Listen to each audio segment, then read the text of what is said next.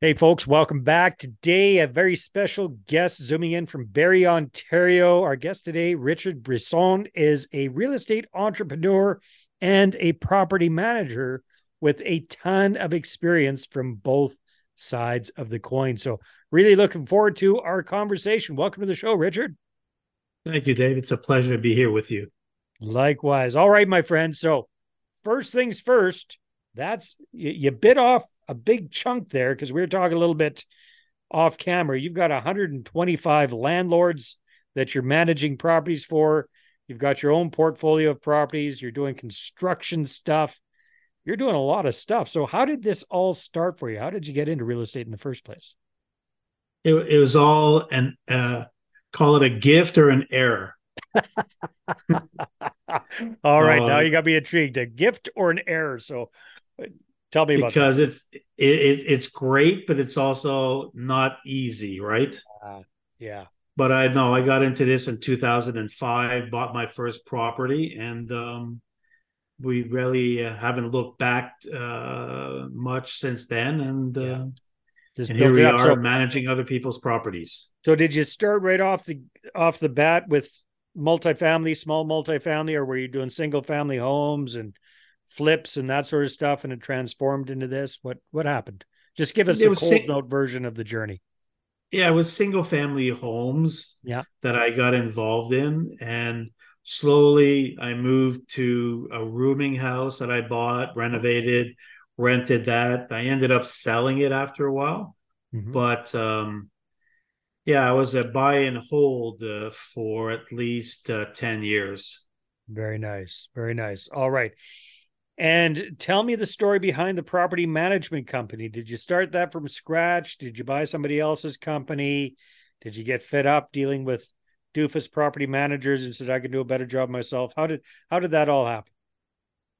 Again, it's a it's a fluke again, or or it just landed on my laps. I ended up I ended up selling a property, which is the rooming house, to to a, a corporation. Uh-huh. And then I suggested to whoever was buying it if they needed assistance in managing it because mm. it's a different animal altogether, that I would uh, assist the buyer for three months as they're buying a business. And how how many years ago was that? 12 let's say uh, a good solid 12 years. Okay so three months turned into 12 years. Yeah so so from one rooming house from for somebody to to uh to single family homes to placing an ad on kijiji to yeah. referrals to to multi small multi building uh units. Yeah. So what would you say right now with these 125 landlords that that you're managing for, what kind of mix of properties do you have right now in 2023? What does that look like? Uh, for the most part, we're looking at two unit, three unit houses, um, up to 12 to 16 units. Okay, so small multifamily. That's that's kind yes. of a sweet spot. Yes. That's really valuable, Richard, because that is such a challenge for so many real estate investors is to find decent property management for those size of properties. Like mm. there's lots of options for the really big guys. If you got 50, 75, 100 doors in a property, then yeah, the pro- the big guys want to, want your business, want to look at you, do a good do a good job for you. But this for the smaller properties, it's definitely a challenge for a lot of people. Do you do you find that there's quite a big demand for your services?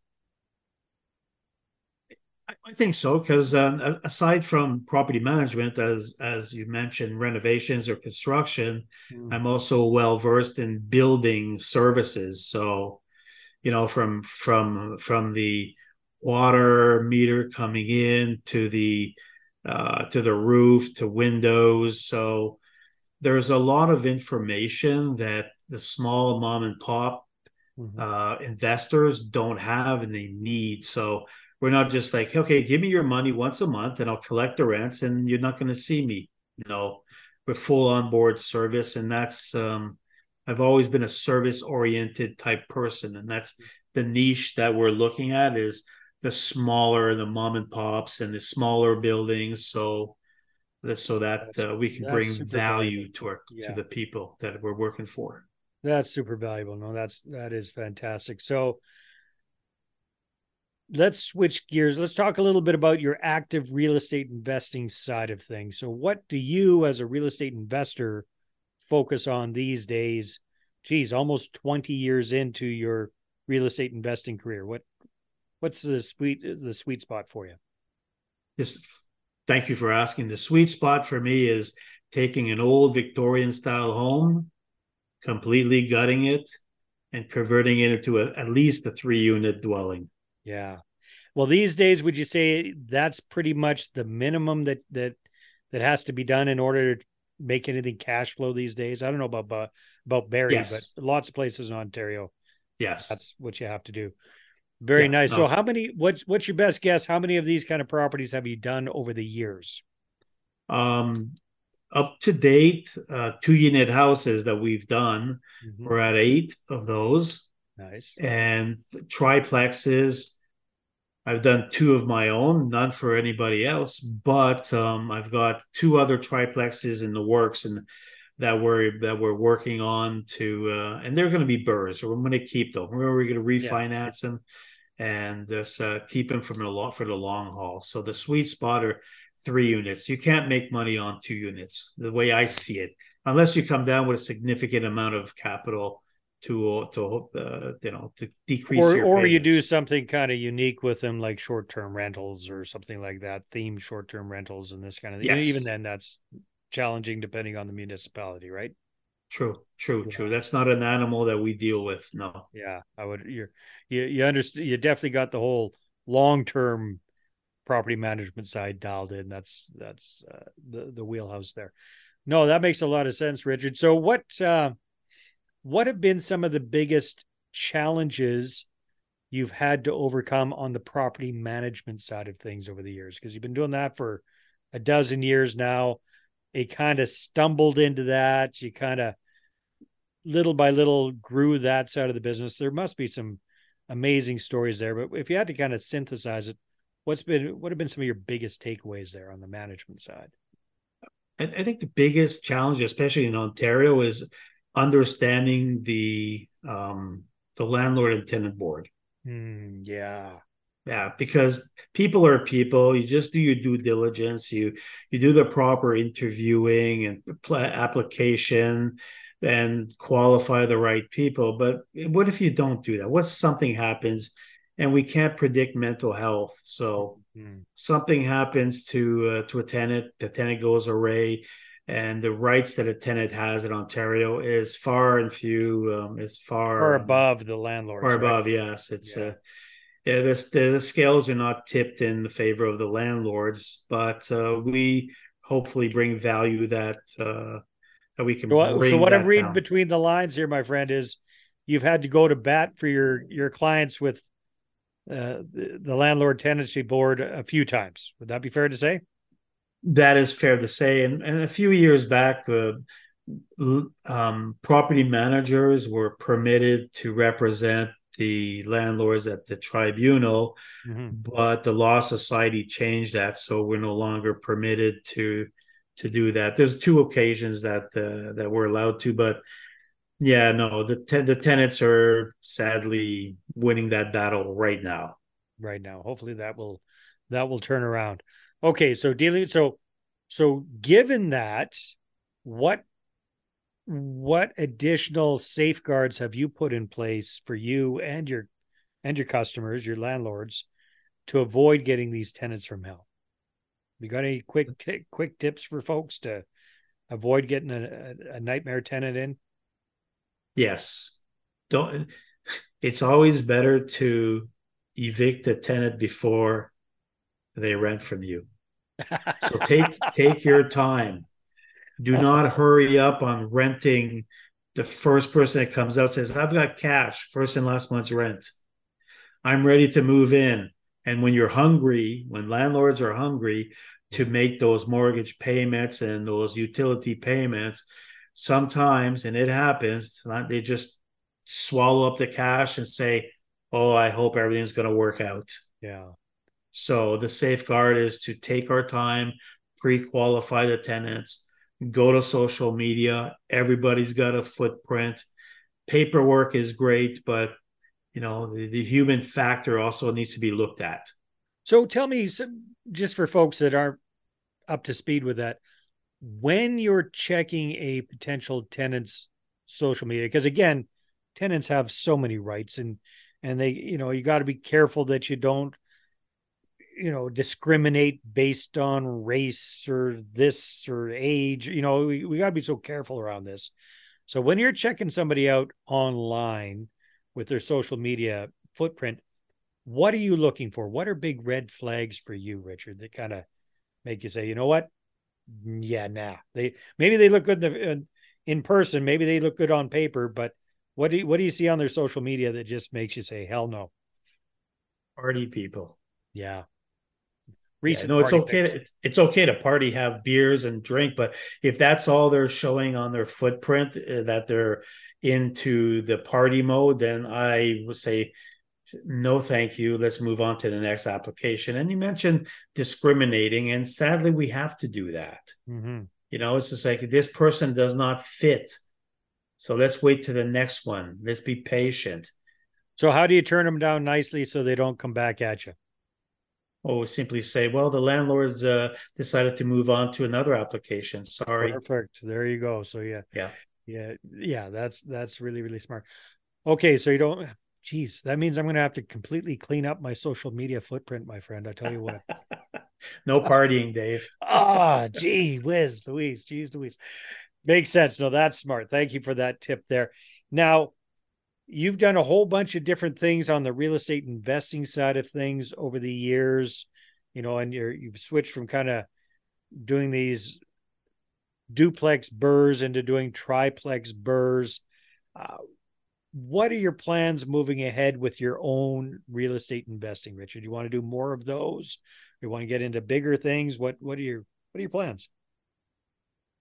Yeah i i, I see that my direction are triplexes, first of all, because I believe that there's a significant amount of of um, equity that could be created. Mm-hmm. If you can do a fourplex, great, and that's where I want to be heading. However, at some point, I need to look at joint ventures. Mm-hmm. So there's only so much a guy can do on his own, for sure. So yeah, the, the banks will only allow so much, right? You know what's really interesting, Richard? You remind me of some clients I worked with years ago. We're a very similar situation. They are property managers in Winnipeg and real estate investors. In their case, they were they were doing a little bit bigger, uh, medium-sized multifamily, small to medium-sized multifamily. So like 12 to 20 unit type buildings was was what they were trying to do. And same situation. They they wanted to start uh, raising capital and and bringing on joint venture partners. And one of the things that we always encourage people to do when it comes to raising capital, private capital, is focus on your existing connections first, right? So you got the friends and the family, and then you got the coworkers, business associates, customers, and clients, right? So that's that's the wheelhouse that you're kind of in there. So I was telling them about all this, and we were, we were working through all of this, and they were really kind of nervous about trying to connect with their customers as prospective joint venture partners. I said, "Hey, you guys, you know what? I, they are really good prospects for you." So they they went ahead, they took a little leap of faith, and sure enough, their number one investor became their their number one biggest client became their number one biggest investor by following this whole process. So, Richard, I, I, guess what I'm trying to tell you is, yeah, when you're ready to start bringing on joint venture partners and raising capital, you're already sitting on a gold mine between all of your personal and your professional contacts. You just want to make sure that you you don't do what Dumb Dumb Dave did back in the day and just charge in and say, "I got the deals, if you got the dough," kind of thing. We gotta right. we gotta do it in a in a bit of a classy manner and, and warm them up a little bit first. But you are very, very well positioned for starting to do that based on number one, your years in the business. You got two decades in the business coming up pretty quick here. Number two, your years in property management. You got a dozen of those under your belt. Number three, the sheer quantity of these kind of projects that you've personally been involved in between duplexes and triplexes. You've got a fantastic track record to show people. So yeah, you're you're primed and ready to start bringing on joint venture partners, my friend. No, I, I agree. Thank you, and I, I, I definitely agree. And the next uh, few, let's say, months, uh, that's something that that I'm looking at putting into place how do you bring value to somebody and to to you know to uh, to help them grow their portfolio and uh, create a win-win situation? Yeah well it's it's so it's kind of a balance. It's interesting because again the the the folks that you've got that are landlords what you'd probably be focusing on there are the ones that just really don't want to be actively doing stuff so much anymore they much rather be on the passive side of things. And then the other group are people that might not have much of an idea about real estate investing in the first place, but with a little bit of education, they can see why this is so much better than keeping their money in mutual funds or in GICs or or what have you, right? So Huge. yeah, it's it's it's kind of a two pronged approach there, Richard it's huge and it's figuring out or getting some education on some and some guidance on what the right approach is to uh, again to create that win-win situation.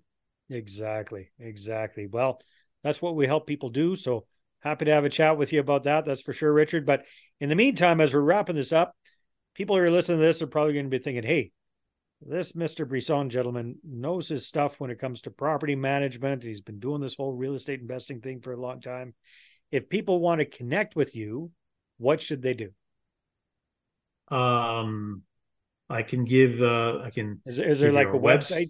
Is there a website, website or an email address for sure? Yeah, maybe the, maybe the website might be best. What's the best website to go to? The website is pmbrokers.ca. Well, that's easy. Perfect. There you go. Well, Richard, thank you very, very much for being on the show. This has been an absolute pleasure. It's my pleasure. Thank you, Dave, for the opportunity. All right, everybody, take care, and we'll see you on the next episode. Thank you.